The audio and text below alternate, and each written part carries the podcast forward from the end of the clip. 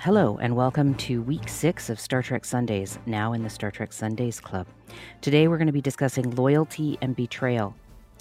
I'm Victoria, and with me is my co host T. At the top of the room, we have pinned the Star Trek Sundays website, startreksundays.com. There you'll find my captain's log, which is a brief summary of the topic discussed by the group each week, as well as our upcoming missions, which will include future topics and the episodes covering the specific themes, uh, including today's if you want to follow along. Thank you, T, for curating a collection of episodes for us to revisit. Star Trek Sundays is a passion project for T and me and forms part of a new podcast and YouTube channel I really enjoyed this week's homework and have a lot of questions for you, T, as well as anybody who comes up on stage. We're going to start the room with a little conversation between T and me, a little summary of some of the episodes, and then we'll be inviting everybody up to uh, participate. So, T, over to you. Thank you very much. Um, the topic of loyalty and betrayal is put on display in just about every single movie and episode. The Starfleet demanded of demanded it of every enlisted personnel. The Klingons made a religion out of it, and the Ferengi will try and buy your loyalty and then betray you and sell it to the next highest bidder. So when we have betrayal in our lives, it really hurts because it's a broken trust bond. Uh, when I was rewatching these episodes with this in mind, I thought it was interesting to really pay attention to what the sign, what signs were present when people were betraying others and how they acted when they were being loyal.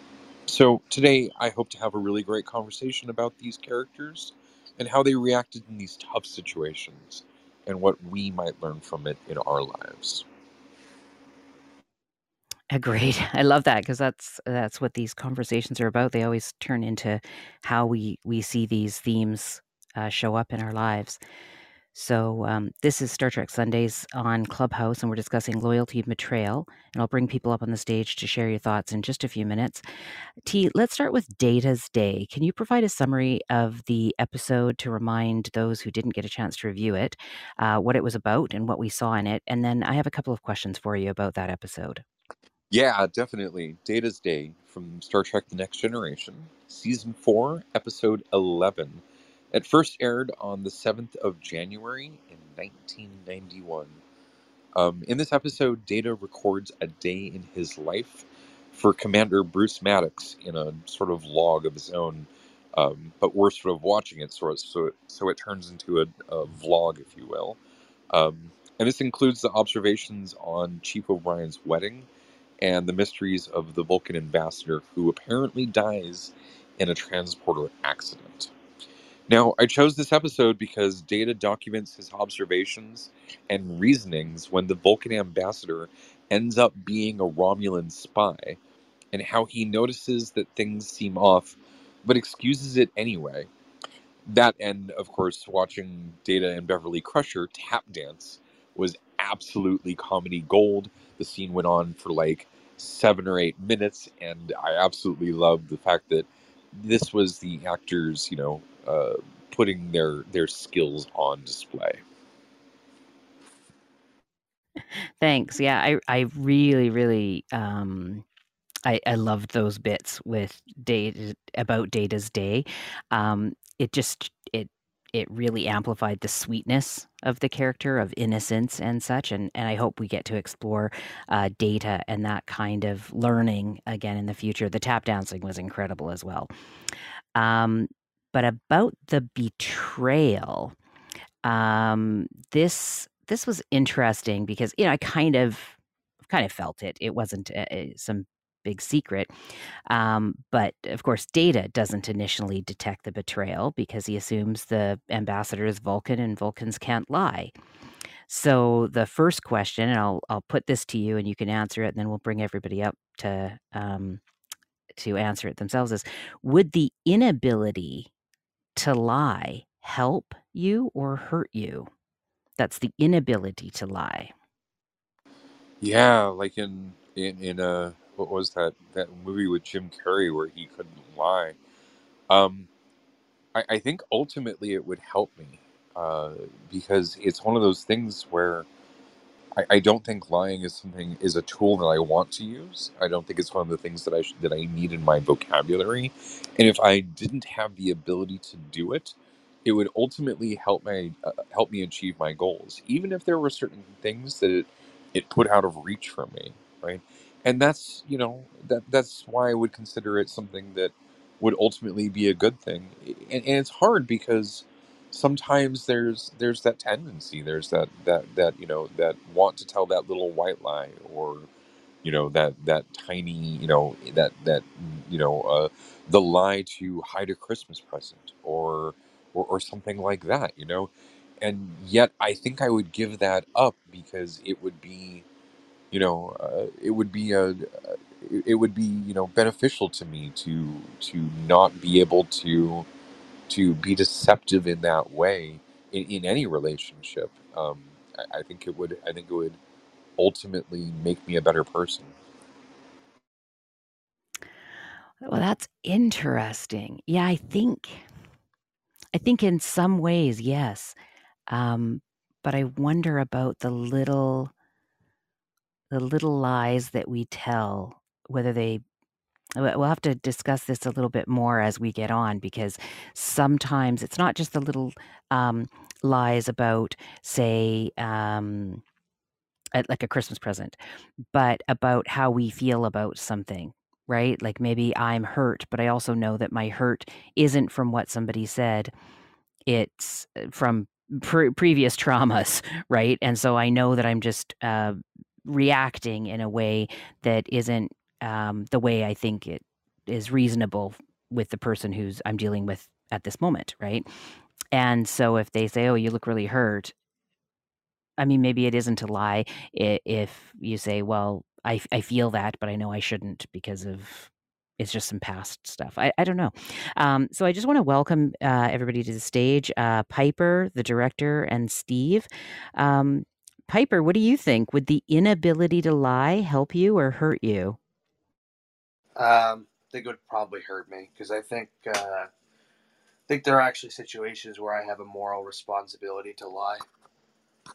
Um, and of course, there are situation situations where, for my own well being, I would need to lie. So I think it would hurt me, or even just not even not even just those considerations, but also like uh, sometimes sometimes white lies to keep things private, you know, become needed in some way. So yeah, they would hurt me. Yeah. So so the term is is radical honesty, and um, and you know th- those who are in relationships with people who practice radical honesty definitely have that problem and i think that that, that type of radical honesty is put um, on display in uh, strange new worlds with spock and his relationship so um, maybe that'll be a, a different topic like you know radical honesty in and of itself right? Um, very very interesting you know I, think that there's you know definitely there's definitely times when that's going to hurt me too so you know I, i'm i'm no, i'm trying to say that i'm going to i'm willing to give that up right? Because i think it would you know ultimately help me to do things better but you know that would be the hit that i would take right that would be the, the price i would pay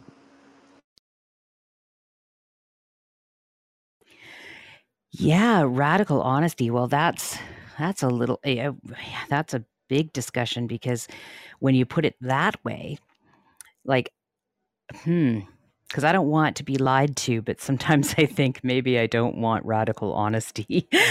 so, um, but thank you for that, Piper. I appreciate that. Um, uh, the director, uh, w- what do you think? Would the inability to lie help you or hurt you if you were a Vulcan? Well, um, I can't answer for a Vulcan, but I can answer for my own life experience. And what I love about uh, th- there's the sect of the Romulans that uh, in the new Picard series, uh, where they practice radical honesty on Romulus, uh, and you know they are warriors and they pledge themselves to a lost cause because the idea is that um, you commit to something that is going to cost you everything because you truly are a zealot in belief of that cause, right? Um, to be a, a per, I have attempted to practice radical honesty most of my life, um, inspired by experience, you know, watching Star Trek and just also understanding my own interactions with the people in the world. Um, and radical honesty is difficult to to to constantly be committed to. It it exacts a horrible toll on us uh, that practice it because you say things that people find un well when you remove other people's masks they don't like it and when you remove your mask and you're and you're radically honest internally um, you can cause yourself a great deal of of pain because you understand your your brightest thoughts and your darkest thoughts and so, if you want to be received as honey and light, um, the truth is, you know that you are also sour and and and have some darkness in you. Um, so it's a difficult balance. And then what we learn is that the radical honesty expected out of that Vulcan in this episode is a cloak for the Romulan subterfuge. Uh, the the radical honesty is a way for you to tell the greater lie that you are always honest, right? And if you're always honest, then when you tell a lie, people accept it.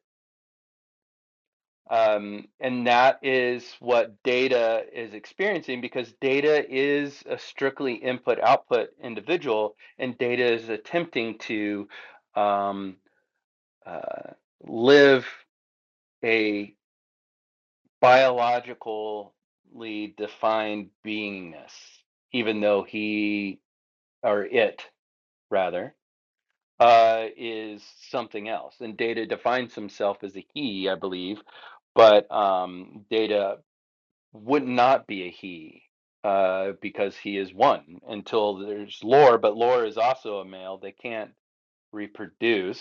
So, you know, um, and then in later in Picard, when it's his daughter, right, that exists, um, she is also not a she. She is an it as well, but a more advanced version uh, that also sees themselves as a gender. you know, it's strange to me that these um, devices would see themselves as having some kind of gender. Um, and the question is, is do they see that gender or do they want the interaction from the world around them as that gender? I, I don't know. These, you know, that's the amazing questions that you can get out of Star Trek because you're allowed to ask these questions of these fictional characters that, you know, we see walking around in our daily lives, especially now. Um, but our way into understanding those people, I, I think, is through these fictional characters. That, but those fictional characters were written by human beings that had experiences and were walking around and trying to find ways to create language to explain their experience. Not unlike data. Um, yeah, I guess that's that's that's just the trip my mind took on this because of what has already been laid out. So I will land my plane and and listen to others. Well, I think that the director brings up a number of really great points, but I think one point was really interesting about what you said about um, the nature of, of you know good good deception.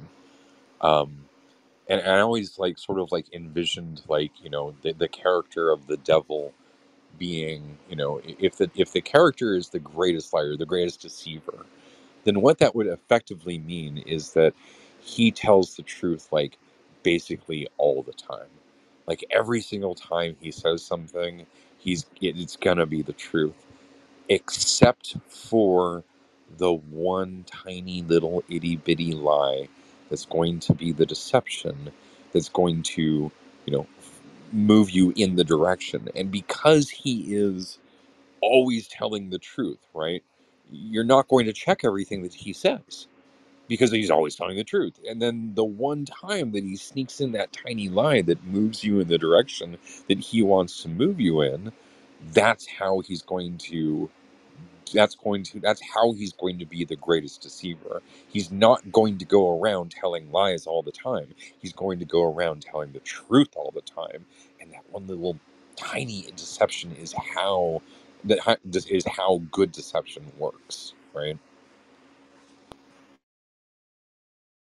May I respond? Oh, yes, absolutely, the director. Go ahead, please. Well, the you have exactly hit the nail uh, on the head, as as they say. Um, good deception requires truth near 100% of the time until the last moment that you need the lie.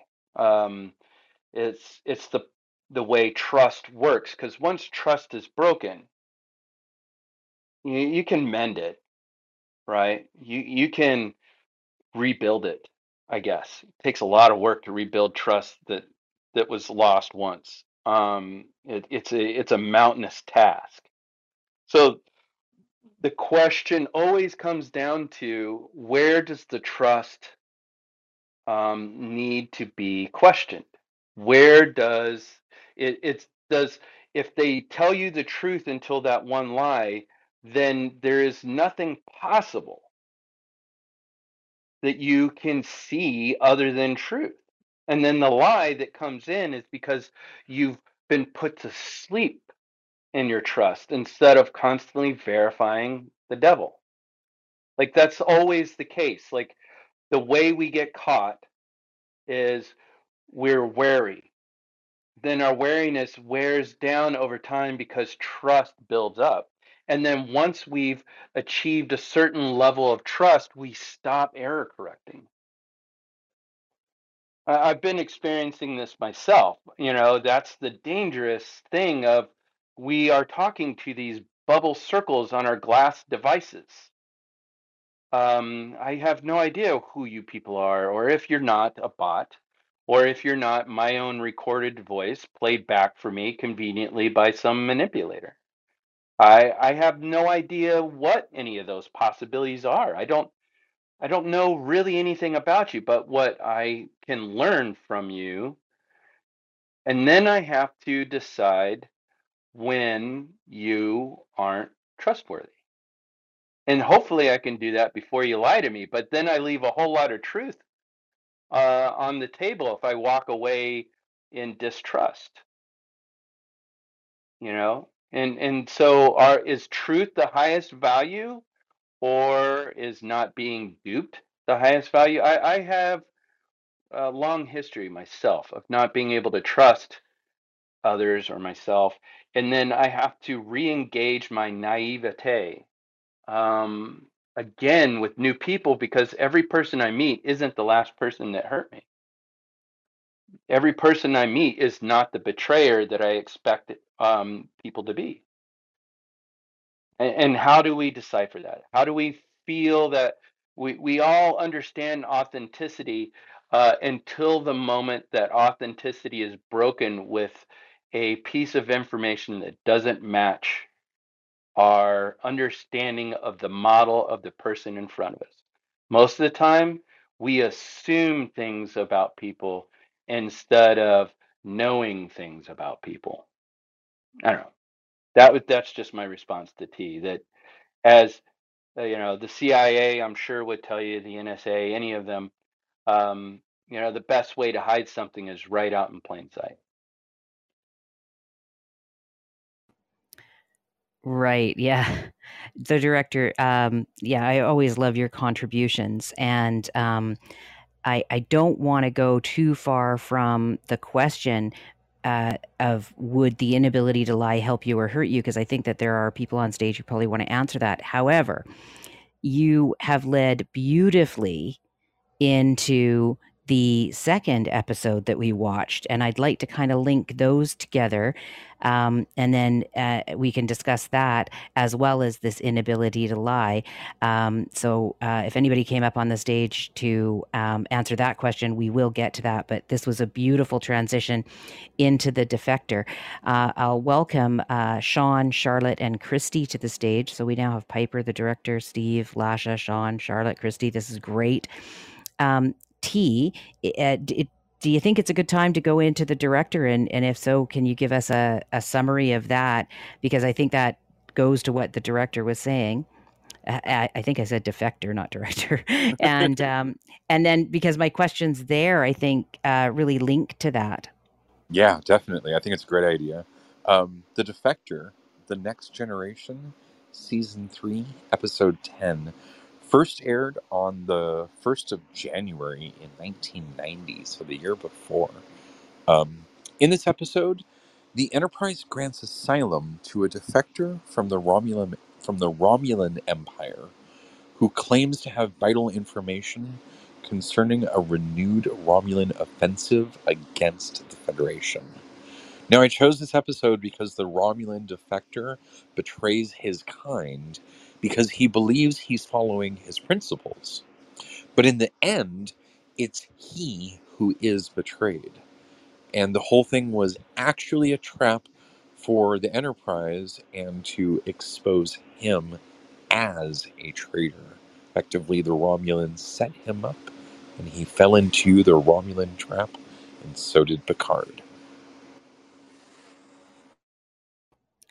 Yeah, this was, um, you know, I watched Data's Day, which, while there was a betrayal, um, it was uh, uh, light in many ways, uh, and and perhaps even later we can get to talking about um, the wedding and some of the funny little um, uh, bits of interaction that happened with the wedding. But this one, the defector, man, this was heavy, and um, you know, when the Romulan realized he was betrayed he laments, I did it for nothing, my home, my family, for nothing. And it was really uh, quite a twist. And, um, and I was surprised by this. Um, but as, as you have said before, um, you know, it should, it, it, this is what the Romulans do. They, they were sticking to their own principles. And I'd like to get to that uh, in a minute as well. But, you know, I struggle with the idea of loyalty so, is loyalty really a good thing? Or can we rise above situations where we can be betrayed by not embracing the concept? And uh, and this is uh, the question that I had ready, and and then the director was talking about this. So maybe T can answer this uh, question, and then we can uh, get Steve and Lasha and Sean uh, answering uh, this next portion as well. I think it is effectively a very primitive tool you know, I, I, I see it as like, you know, one of those things that we developed it as a concept and, and it's worked well in certain situations uh, for a time. And there's, you know, places where, where, you know, loyalty really isn't um, the, the, the best way of looking at this, right? And even trust isn't the best way of looking at it, right? I don't want to be loyal to uh, my bank, right? And yet I have to have trust in them and, and you know be uh, or be loyal to my be loyal to the dollar, and yet that's what I hold in my pocket.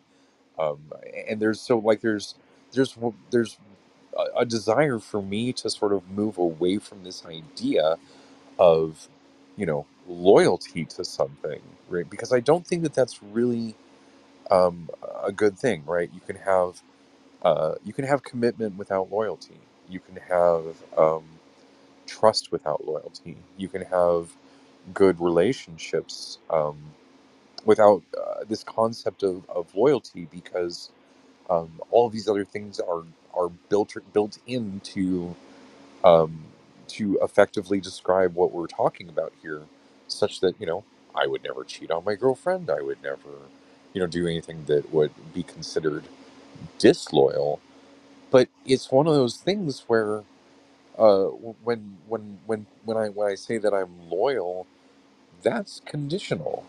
If she you know starts cheating on me, that's the end of the relationship. It, it's not like there's some, you know, there's some like you know underlying like just loyalty there. No, it's, it's one of the situations where it's conditional. There's trust. There's there's uh, there's understandings. There's you know uh, agreements, and so long as the agreements are kept, uh, this is the, the situation that we find ourselves in. So I think that, that we can sort of do away with this idea of loyalty. I don't think it's it's really a, as good as we think it is. I don't think I would want to be loyal in any way to something. Uh, I think I'd rather have an agreement or a commitment or a bond or an understanding or a relationship. Thank you, T. I, I, I agree. I, I just my little bit is yeah i think there's always conditions to everything so uh, welcome to the stage steve and so i would invite you to answer the question is loyalty a good thing and and give your contribution on that Sure. Um, so yeah, I think there's an interesting dis- distinction that T put, touched upon there of uh, loyalty that is felt versus like loyalty that is reasoned, right? And I think of like um, I think in most cases, I am much more comfortable, kind of like what T said, like loyalty that is reasoned. Like, as long as I know you're doing what's good for you and I know what that is, uh, then I feel comfortable and I can trust you to be predictable from my vantage point um, so that I can, you know, work with you. Um, but then there's uh, some contexts of like, well, what's the breaking point in that? What would be a condition that could break that loyalty? Um, and I would compare it to like a loyalty like with my wife. Um, with her, I would say that's a loyalty that is felt, although I'd say it's much more rationalized than most people make of their relationships. For me, it's it's a matter of my dignity is attached to the very promise, you know, that I wouldn't cheat on her. It's I I would feel like a piece of shit, and that's why I don't do it. Uh, in a way, you could even say that's still reasoned. Um, but yeah, I would say loyalty is effectively useful in that it allows people to predict each other and we can utilize cooperative cohesiveness that way. I think that's what makes loyalty a good thing. Um, but it is much better reasoned, I think, ultimately, people can really know why they have every reason to be loyal and we can keep each other in check. yeah that it's it's interesting your um sort of interpretation of that because that that sounds like a commitment to me steve um whereas loyalty in some way there's this feeling of um like if i was loyal that loyalty would include more than just this commitment to not cheat. That just sort of seems a given. Maybe it's not for everybody, but it is for me in relationships. But like, um, if somebody's loyal to their spouse, then anything I say to them, I should know that because they're loyal to their spouse, it could go to their spouse. Where I think, well, wait a second, you have a commitment to me and my secrets. So sometimes I get I get a little confused with that um, or or discombobulated. But um, I, I won't I won't harp on that. Uh, I do want to include uh, uh, other people uh, and their uh, opinions as well. So, Lasha, welcome to the stage of Star Trek Sundays, and we're talking about loyalty and betrayal. And what we're talking about now is is loyalty a good thing? What What do you think about that? I believe that loyalty is a great thing, but I believe that blind loyalty is dangerous. Um, I, you know, I don't. I believe uh, with un- unconditional love, it takes a certain amount of time. Sorry, my air conditioner is really loud, by the way. Um, I believe that unconditional love is one of those things that takes a while to um, cultivate. Uh, we talk about, you know, how much we have love for our families and things like that. Like I love my brothers and, and my mom and my dad, but only because we've known each other my entire life.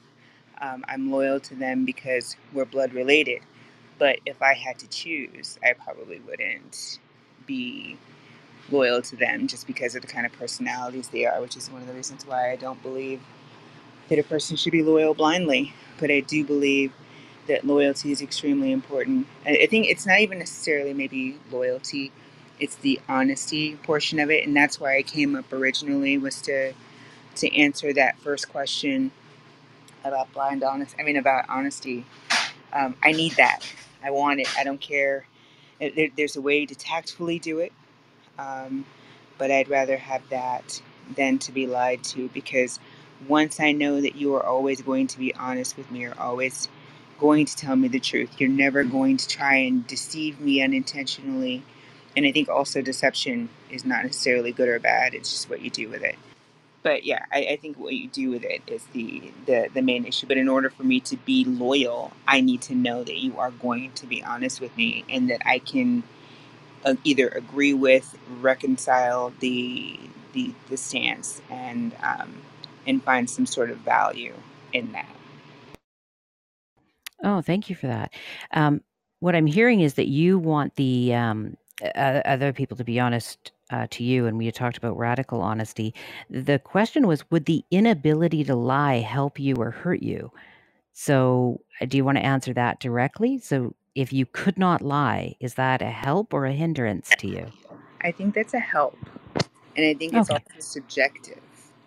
Um, I believe it's definitely in the pers- the person that you are saying it to, how you say it to them. I think that's why I thought I brought about the word um, tact, because there is a way to be brutally honest with someone and still be respectful and deliver that information without intentionally hurting their feelings. You know, I know that Spock was just a "I'm going to tell you how it is" kind of guy, but like, oh, and rest in peace, Nichelle Nichols, by the way.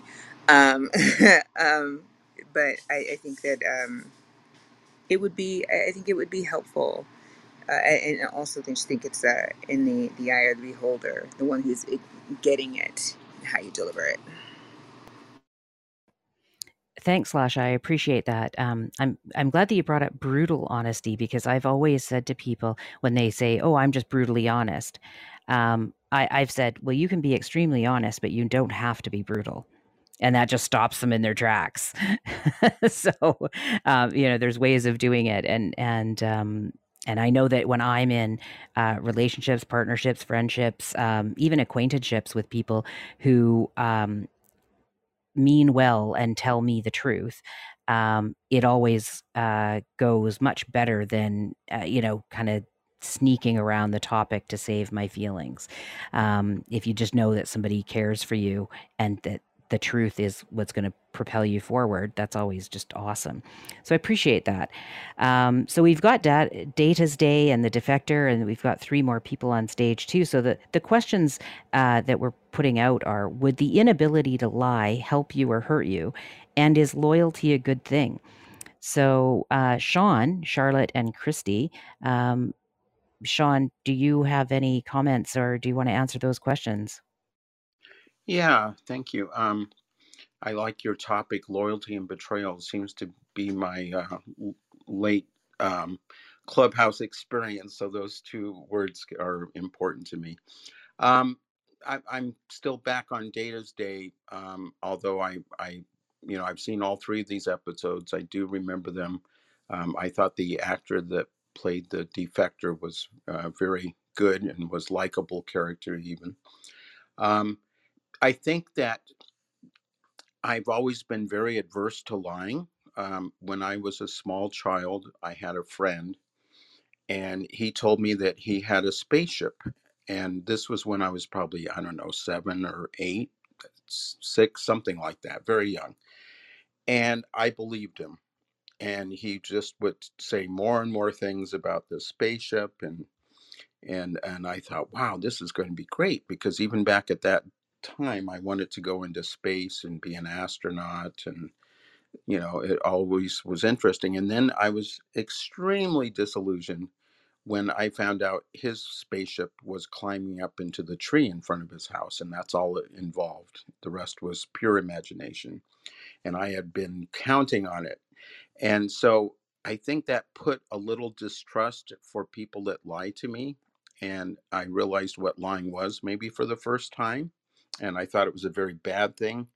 And that's why it was so onerous for me to have to deal with a president that nearly lied every day to the American people. It just really got under my skin.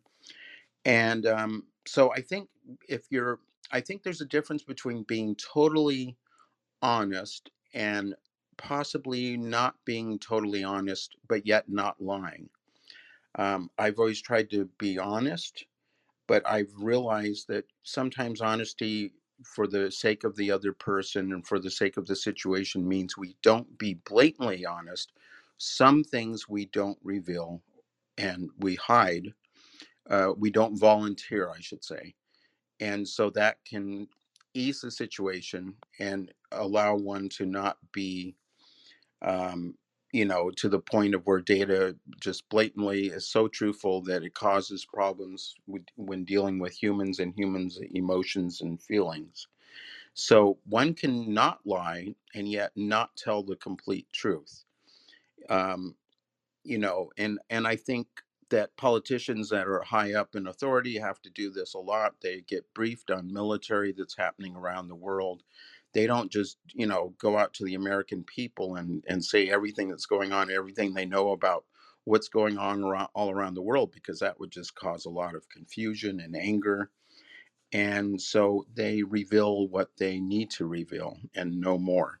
So i think um, being blatantly honest and revealing everything would be, be a detriment.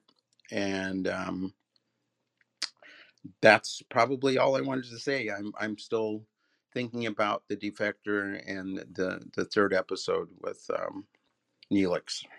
So thank you. Great. Thanks for that, Sean. T, did you have anything to add at this point? No, not yet. Okay, great. Uh, so this is Star Trek Sundays, uh, and we're talking about loyalty and betrayal. Um, and we're talking about would the inability to lie help you or hurt you? And is loyalty a good thing? Uh, Charlotte, do you have something to contribute today?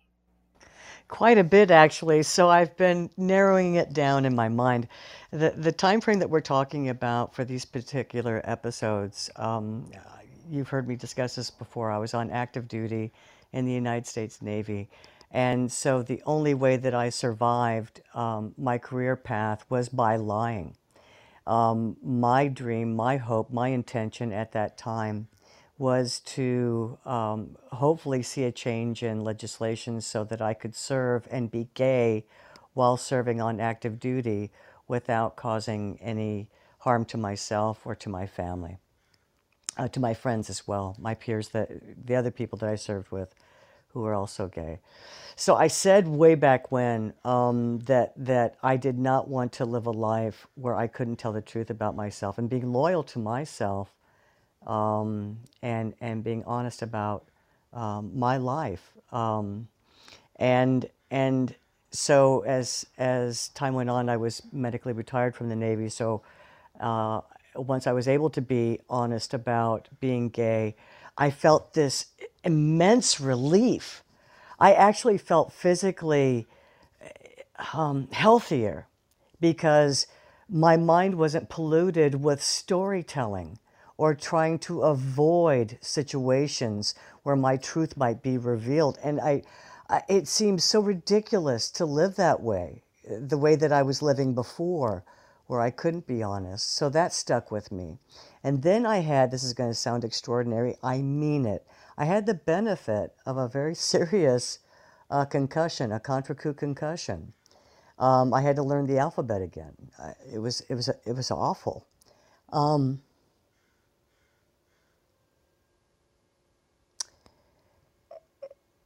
one of the painful benefits was the loss of short-term memory.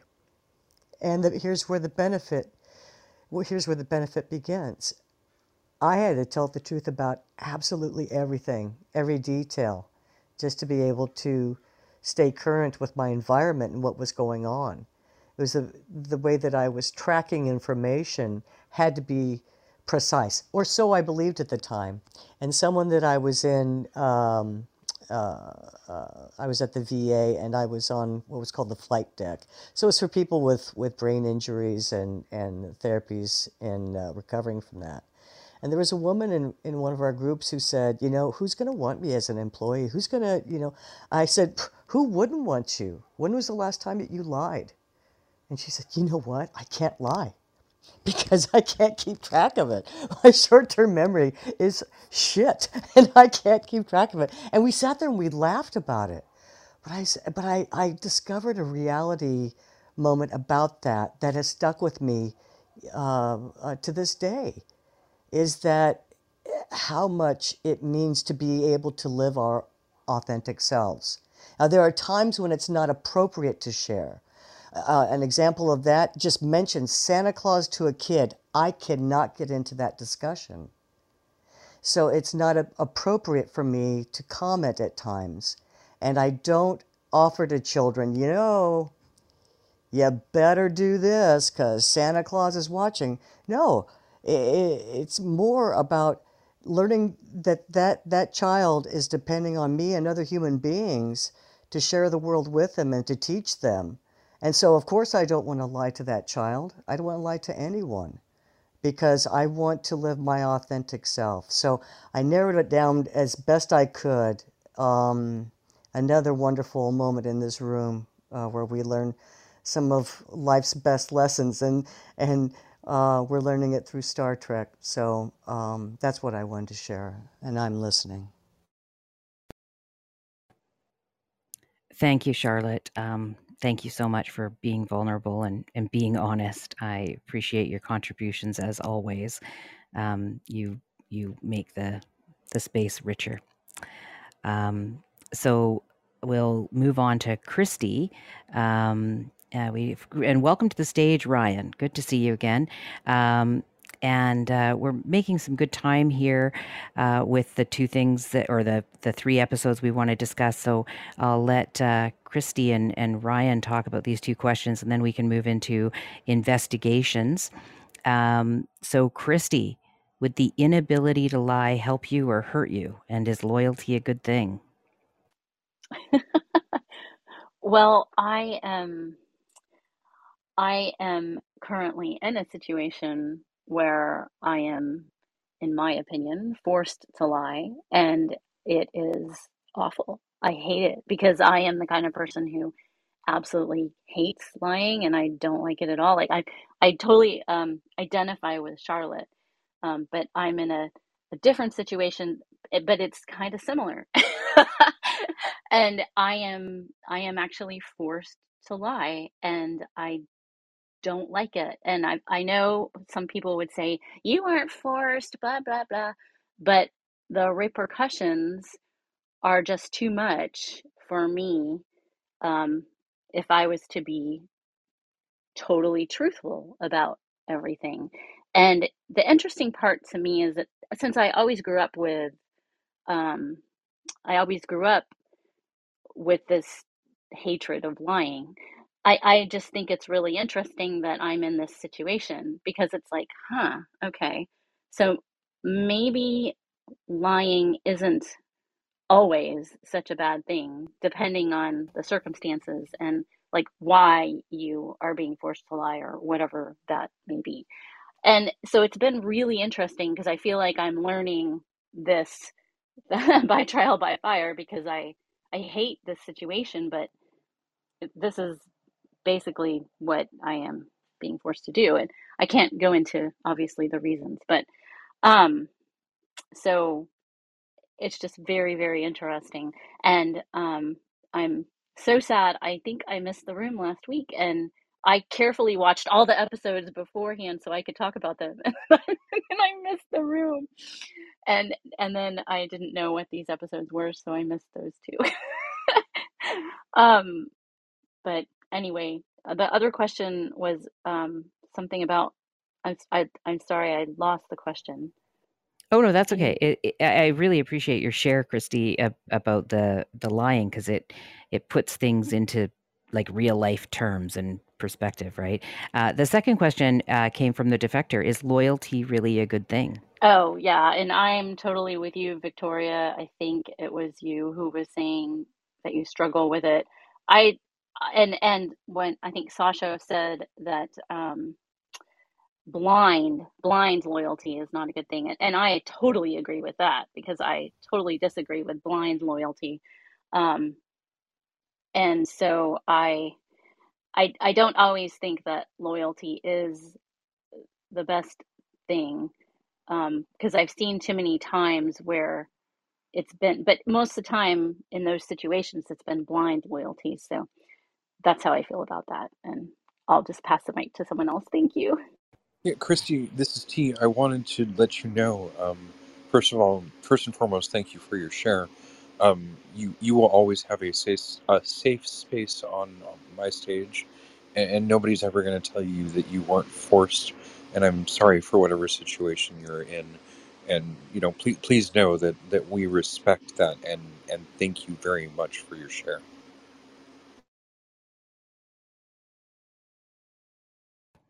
Yeah, thank you, Christy. Um, before we move to Ryan, director, the director, you uh, unmiked. Do you have a response for Christy? Yeah, I just wanted to offer some supportive words for Christy. I have often, as a person that, uh, as I discussed earlier, who tries to practice radical honesty, I, I do my best. Um, but I have also had clearances in the government. I have had uh, relationships with people where my loyalty was to the individual, but maybe I saw something they did um, that their spouse would not appreciate. Uh, you know, and I had to make a choice. Who who was my friend in that case? Is the individual that I was friends with my friend, and is it my business to go tell his spouse what they were up to? Or eh, no, you know, like I don't know how to sit with that. Nor if you find yourself in a in a relationship with someone and they are with someone else at the same time. I, I have personally have glided past such things just because if I'm not 100% in with someone, then I'm not with them. And I'm not going to be someone else's side piece, right? That's just the way I've kind of chosen things. But people find themselves for all kinds of reasons in compromising situations. So the question you will need to answer is what are you getting out of your loyalty? Because loyalty is not blind faith. Loyalty is ride or die, right? But both of you have to be in that commitment. And that's the problem I think Victoria has with, uh, well, I don't want to speak for her. I, can, I, I forgive me. She can respond to me. But loyalty is about I am choosing you and you are choosing me. And together we have an understanding about the rules of the road. But if I am loyal with a scorpion, I cannot be offended that a scorpion stings, right? If I am undergoing a purpose that requires secrecy because not not because of something evil, dark or hidden, but because sometimes people don't need to know shit until you're ready to share it. Then that that's that's not lying. That's you know, the, you, I guess you could get into the argument of withholding information. Um, is that lying? I, I would think it comes down to intent And that's intent is something you can never ascribe to someone else. All you can do is discover it. Right. So uh, I feel your pain, Christy. I have been in that situation where I'm an honest person, and that's why people come to me. The people that come and be around me know me for my honesty. They know me for my kindness. They know me for my ability to see more than one side to a situation. But that doesn't mean everybody that comes to me is someone that I am loyal to. You know, I am loyal in the fact that I am consistently the same person with this person and that person. And the person I let in to see my dark things, that person has a different relationship with me than the person that I meet on the street and I say hi to. You know, the person I meet on the street that I say hi to doesn't need to know my proclivities.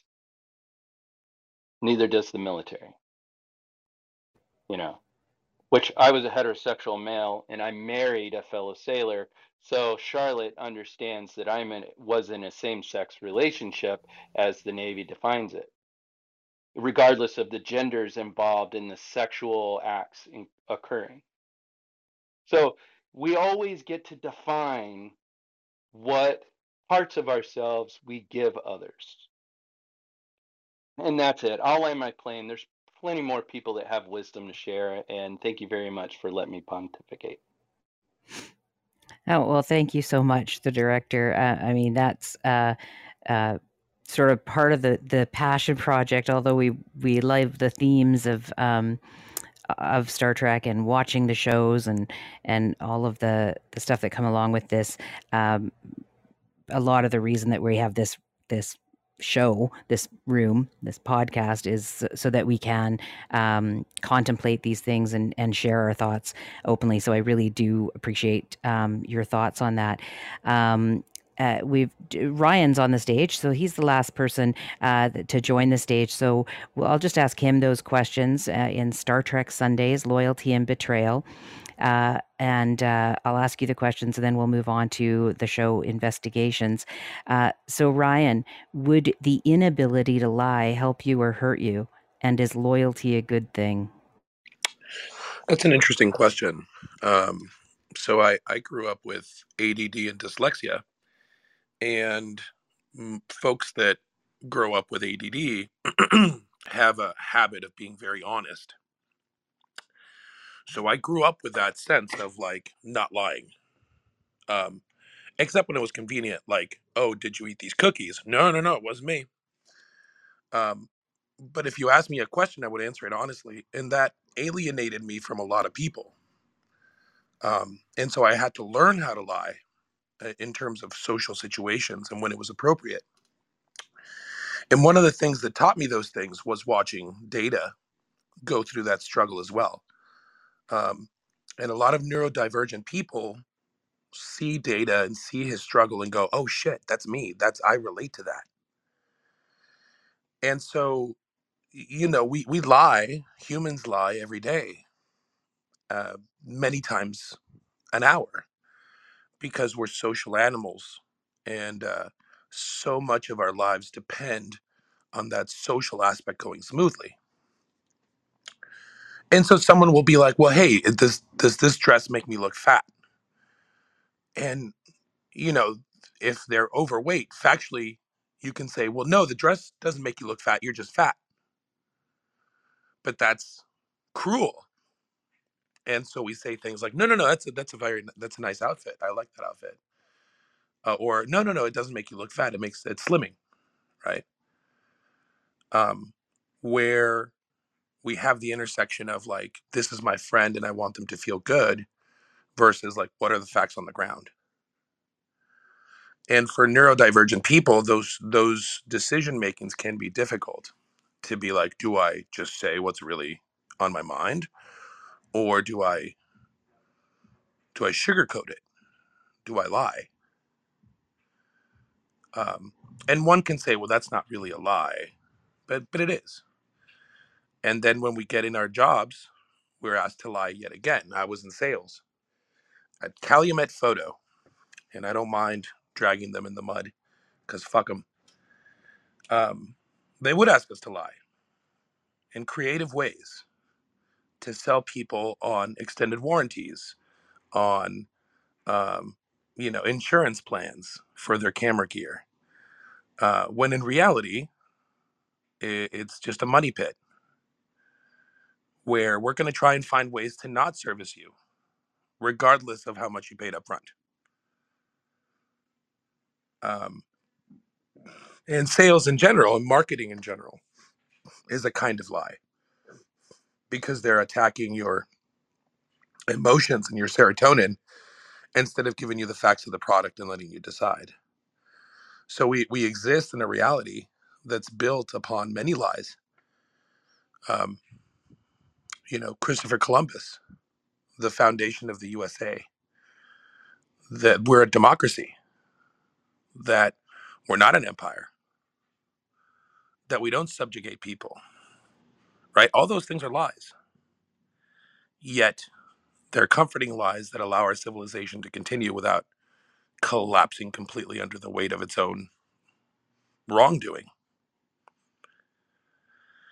And as for loyalty, loyalty is always contingent,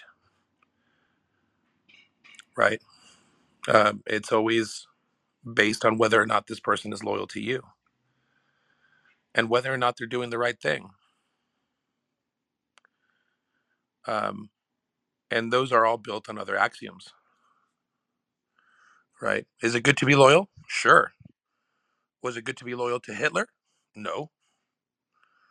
Is it good to be loyal to, I don't know, uh, the the values of the Red Cross? Yes. Is it is it loyal? Is it good to be loyal to your friends who've stuck with you through hard times? Yes. Is it good to be loyal to somebody who's abused and extorted money from you? No.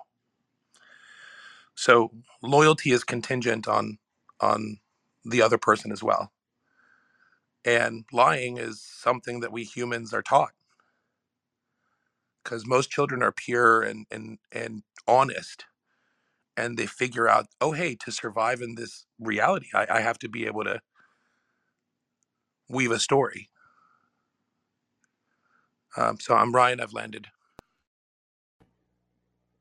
Thanks, Ryan. I really appreciate that. Um, yeah, it's it's um, given me a lot to think about. I, I will say that in my notes, I did write about neurodiversity um, because in in both of both Data's Day and uh, the Defector, uh, Data's lack of being able to read people uh, caused some issue, right? And um, and I kind of felt that. so um, uh, yeah, I, I appreciate you uh, commenting there, and um, and it did it, when you just said now about weaving the story. Uh, I was reminded. I remember one time when I was given some money to go to the store, and I came back, and um, my dad asked for the change. And I can't remember what I said. It, it was either I lost it or there wasn't any, or it was some pathetic thing for me to keep the dollar or whatever was left. And my dad said, Well, I know you're lying.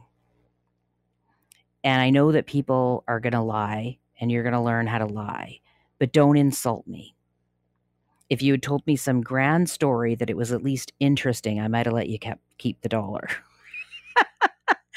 he was trying to get me to be creative about it. Um, but I, I, wasn't a very good liar. My sister was a great liar. Um, and I know that children do lie. Uh, it's part of of of their development even and they can be really compulsive liars up until they're like six or seven years old and then they, they'll just all of a sudden stop because it's testing boundaries and stuff and apparently they say that that kids at that age young kids who lie are quite intelligent um, but it got me in trouble i was the older one so my sister would um, tell on me and she was always nice and sweet and cute and all this stuff and I would be the one who would get in trouble. And I think that that started my life of hating liars and, and my inability to do it myself. So I appreciate you saying that. It's given me some reflection. Um, T, why don't we move on to investigations and we can talk about this for uh, a few minutes. Um, just so everybody knows, we're, we're not going to close the room right at 11:30, but we because we do want to put this on other platforms, we will sort of wrap up closer to 11:30, but then we can continue the discussion. So let's move on to the uh, the the episode investigations. T, if you want to give us a summary of that, that would be great. Yes, definitely. Thank you. Um, Investigations Star Trek Voyager, Season 2, Episode 20, first aired on the 13th of March 1996. Um, so Voyager was the the uh, the continuation of uh, what was it? Uh, Star Trek Next Generations, right? Uh, so in this episode, Neelix searches for the trailer. I'm sorry, for the traitor aboard the Voyager using his morning news program as Tom Paris undergoes a dangerous mission, requiring requiring him to lie and be mean to his crew members. So I chose this episode because it would be a regular whodunit of loyalty and betrayal if they didn't, you know, otherwise give it away early in the plot uh, who the traitor was. So in the end, Neelix figures out that Jonas is the betrayer, and Tom Paris barely escapes from his mission and he sort of apologizes to his crew um, to uh, to uh, let him, you know, to let to uh, everybody he's been mean to because of the uh, the subterfuge that he was having to that he was having to do for the mission. Great. Thank you for that. I, I really enjoyed this one. I hadn't seen it before. And uh, not only did I enjoy uh, seeing the the character Tom, played by the same actor who played Nick in one of the the uh, Star Trek Next Generation uh, episodes, so it seems like he's redeemed himself anyway. And I really enjoyed the character of Neelix. Um, so, eh, getting to the loyalty and betrayal bit, Tom Paris had to act rude to the people who were his crew members and friends out of his loyalty to Starfleet. And so I wondered whether there was a time when you had to hurt somebody or otherwise act rude in order to remain loyal to some other entity or yourself, maybe. I'll put that to T first, and then the rest of the crew here on stage can answer that. Yeah, definitely. I mean, I can remember, you know, a time or two when you know somebody uh, wanted to, you know, wanted to do something. And I, I remember one time a, a waitress sat down and put her hand on my leg, and I was like, "Nope, I'm married, right? You got to take that off, right?" And, and I was, it, it was very, you know, abrupt and sort of, you know, angry and and you know, I, it was somebody who was doing it very playfully and innocently and not uh, in in a way that was, um, you know, trying to hurt anyone. And I had to be very rude to them in order to remain loyal to you know, my girlfriend, and it it really did feel awful. You know, in retrospect, I was like, you know, I probably could have been nicer about that. Um, it just it was one of those things where I had like that that sort of gut reaction um, because my you know my wife was sitting you know right next to me and, and I- or not not next to me but across from me, um, and she she was sort of doing it under the table, and I was like, no, that's not okay. So I, I think that you know there there are situations where you know we have to you know really really uh, you know uh, cross certain boundaries. I see it on Clubhouse even. Um, you know where where where you know there's there's people who end up being you know rude to other people out of loyalty, and I think it I think it happens. So it's just one of those situations that I think we're sort of uh, pre-programmed for, if you will. Well, absolutely. And and yeah, Clubhouse, we we see that all the time. I've fallen into it myself, the sort of tribalism, right? Uh, somebody comes in and and uh, doesn't treat your acquaintance or friend like you want them to, and and we bark at them a little bit. Um, now that that's a rudeness that in some way is natural, right?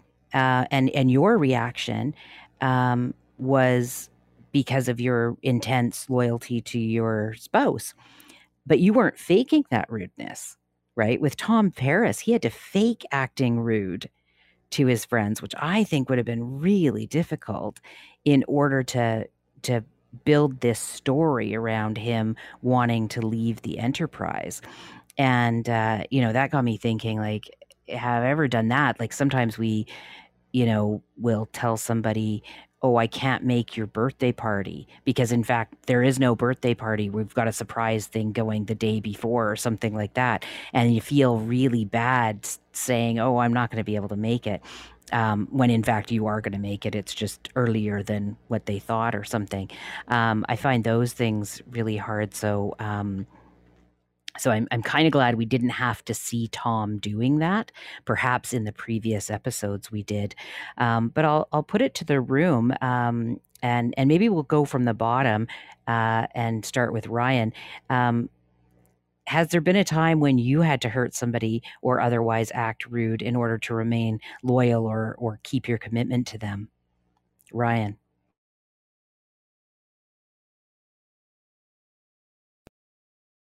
That's that's a good question. I mean, pro- probably.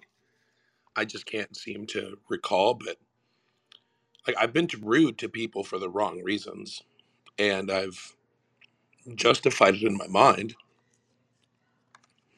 So I don't know if if that falls under that situation. Um, because even even the idea of having to be rude to somebody for their own good seems like well you could just tell them the truth and be honest and and let them decide right? But the reality is is that we're selfish creatures and we want to be noble in our own minds. And lying is a way that we do that where we we spin the narrative to ourselves. Um i mean i'm human so probably. I i just can't i can't remember um yeah Thank you, Ryan. I appreciate that.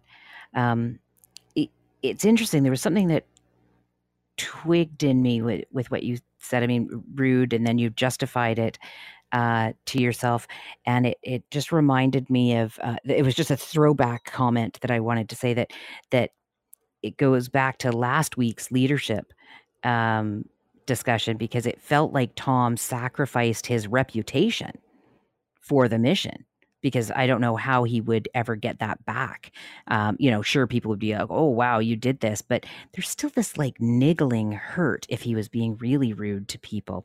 Um, so we'll we'll move on and um, and and move to Christy, and I'll I'll ask you this, uh, Christy, on Star Trek Sundays, loyalty and betrayal. Was there a time when you had to hurt somebody or otherwise act rude in order to remain loyal? Um, so I'm just gonna own up to the fact that I am ADHD. It says it in my little profile. and I happen to know that Ryan, well, is neurodiverse, and I believe the director is neurodiverse. And I don't know how many other people are, but when people say they just ask a question like the way you're asking, I have a really hard time with that. But not because you're asking, it's because the because you're asking for me to pull up a time in my past where some set of conditions happen. And I honestly cannot do that. That is just something like uh, what happens is I need to have a cue. I need to have somebody else tell a story and then I'll I'll remember something that I'll I'll, I'll have a cue. I'll have something to hook and I the way that the question is worded and it's not the way that it's worded it's not like i'm not saying the way you're wording it is bad. I'm just saying when people ask me questions like that i cannot answer because i don't have a hook. I don't have something to remind me of oh yeah i i did something like that because there's not enough in there for me to hook onto. So I actually just can't answer. And I'm pretty sure I will be able to answer as more people answer because I think Ryan had trouble also with kind of the same the same thing because when you're just saying some at some point in time did you do this? it's like oh i don't know maybe i don't know. So, so i'm just i'm just gonna have to pass for now but i might have something to say later.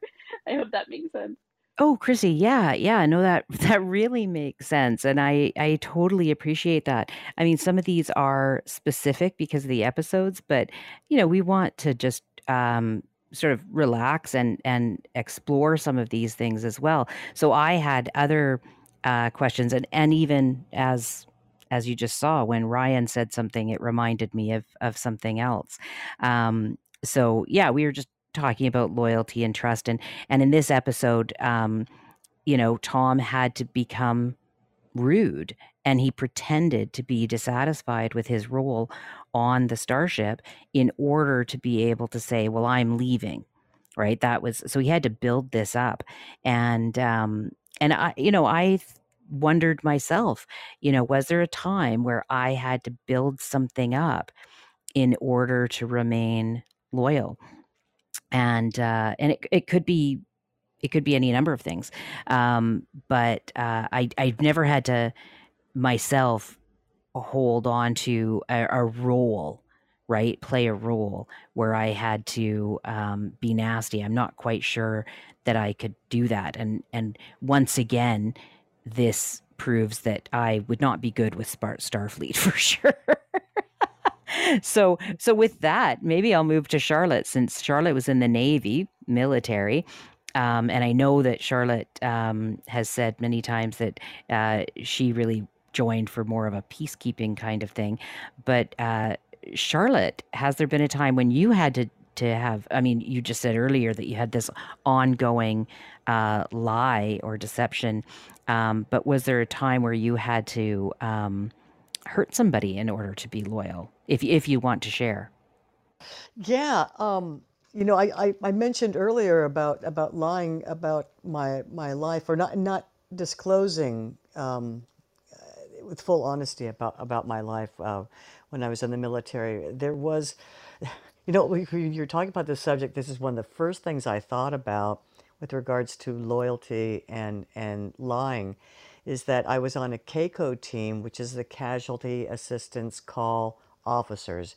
These are the people that when someone is injured, someone is killed on active duty, that the the team is um, there's a team that's that's um, uh, assigned to uh, connect and be the liaisons with the with the families, uh, the primary next of kin, and um, in one situation. Uh, when I was with the CACO team, and being the only female on the team was the other thing is that people always seem to come to me to ask the difficult questions. And one of my first CACO calls was of a, um, a young sailor who had died after coming home from a Westpac, a Western Pacific tour on his ship, and he was uh, stationed, I think, in San Diego.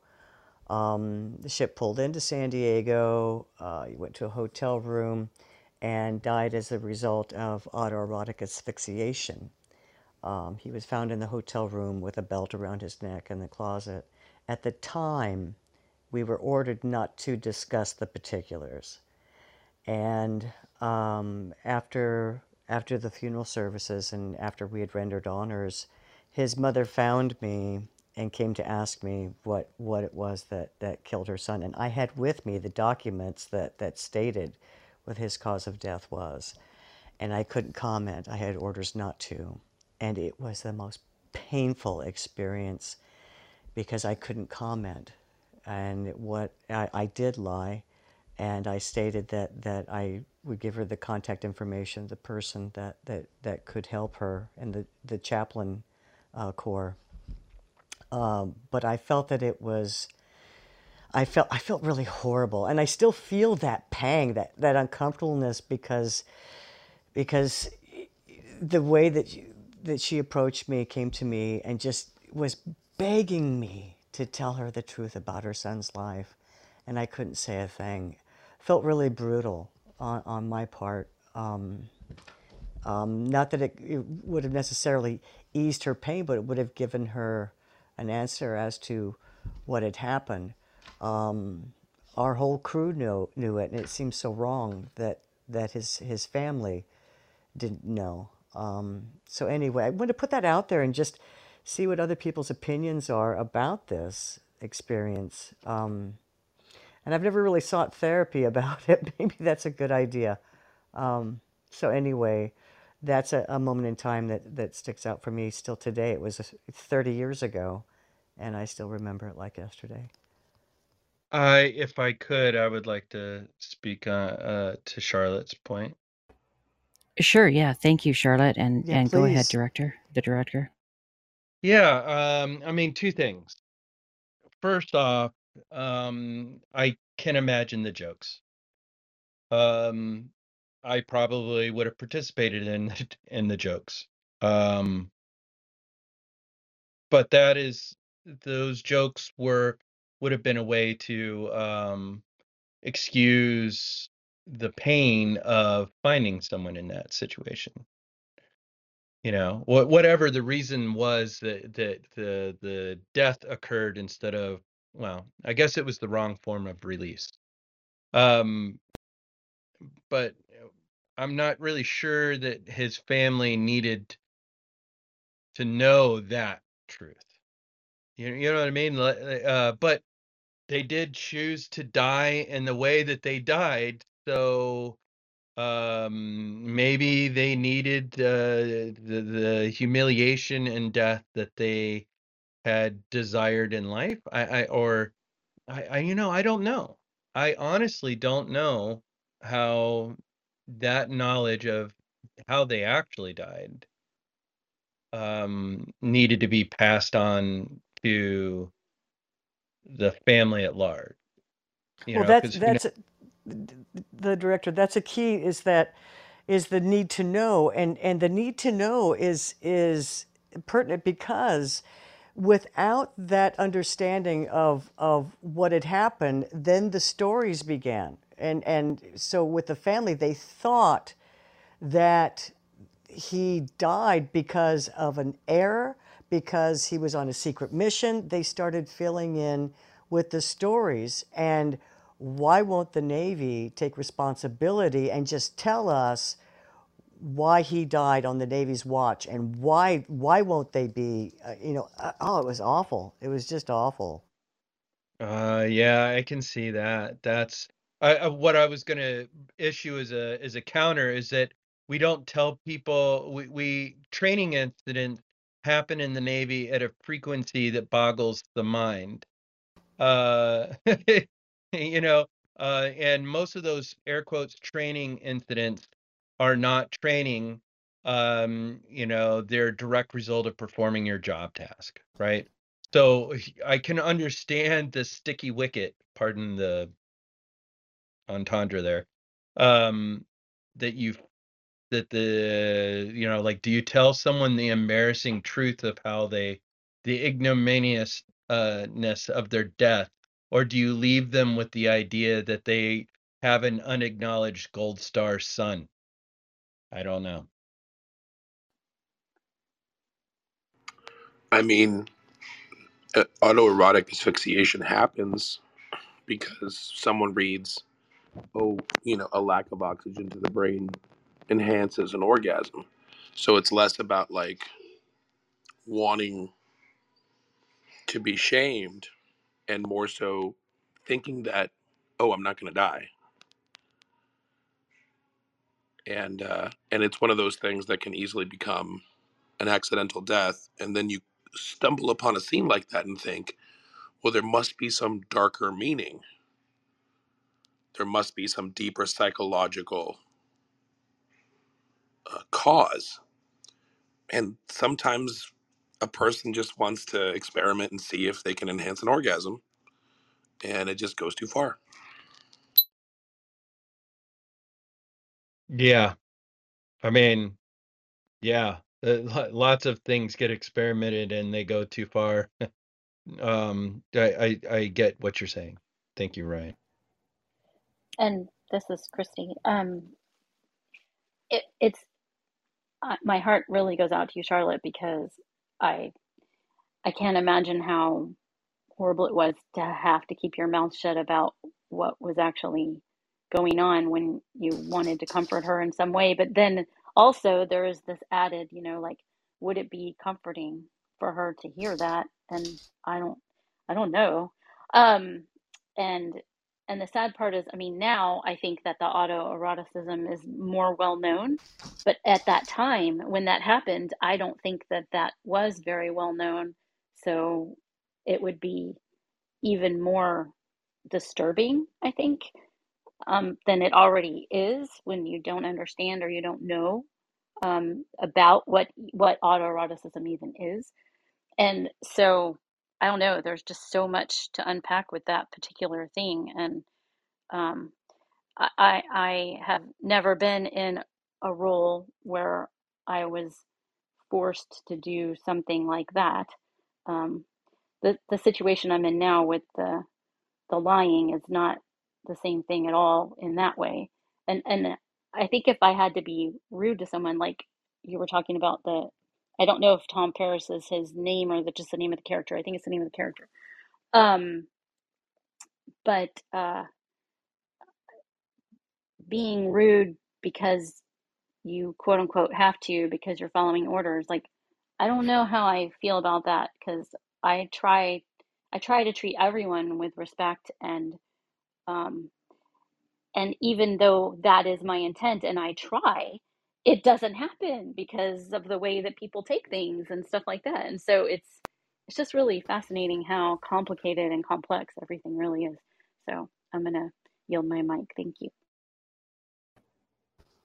Well, thank you to Charlotte, the director, Christy, and Ryan. Charlotte, did you want to respond to I, any I of want that? to thank everyone for for participating in that that that that discussion. Um, um, because yeah, it, it, as I said, this is a great subject. That's that's something that that um, I've I've you know at times have have tried to reconcile in my mind, and I just coming to the conclusion that I did the best that I could. I I I, I took the humanitarian intentions and still brought her to a place where she could talk to the people who had the qualified, or, or well, I was qualified too, but I was not allowed to share, so I couldn't.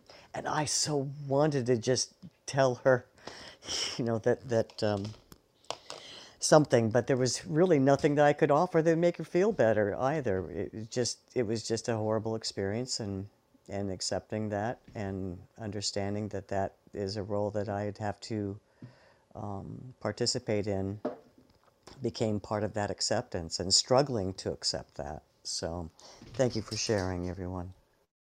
Yeah, I just wanted to offer one quick last thing for Charlotte. Hey, first of all, um, thank you for your service.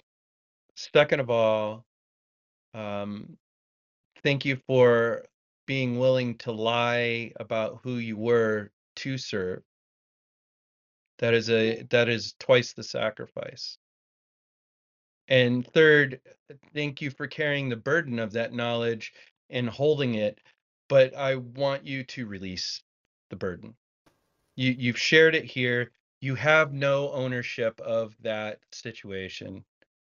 You did nothing wrong. You followed the most moral course that you could make, and sometimes we we get inside our own head sideways when that shit just ain't ours. Thank you, director. Yeah, you have a, a way of saying things. Uh, all I was going to say is sometimes the right thing to do still feels shitty. Indeed. Man, Thank you So, all. yeah. Thank you all.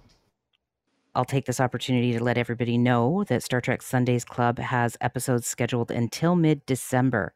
You can check out the schedule on the club page and click the notification bell to be notified of the rooms when they open. Also, we have a website that we are updating regularly, which links to our Star Trek Sundays link tree, listing all the shows with the links to the Memory Alpha pages for each episode. So, T, could you give us an update on what you have scheduled for viewing and contemplation for the next couple of weeks? Yes, definitely. Um, next up is The Right to Life and Death on the 18th of this month, uh, September.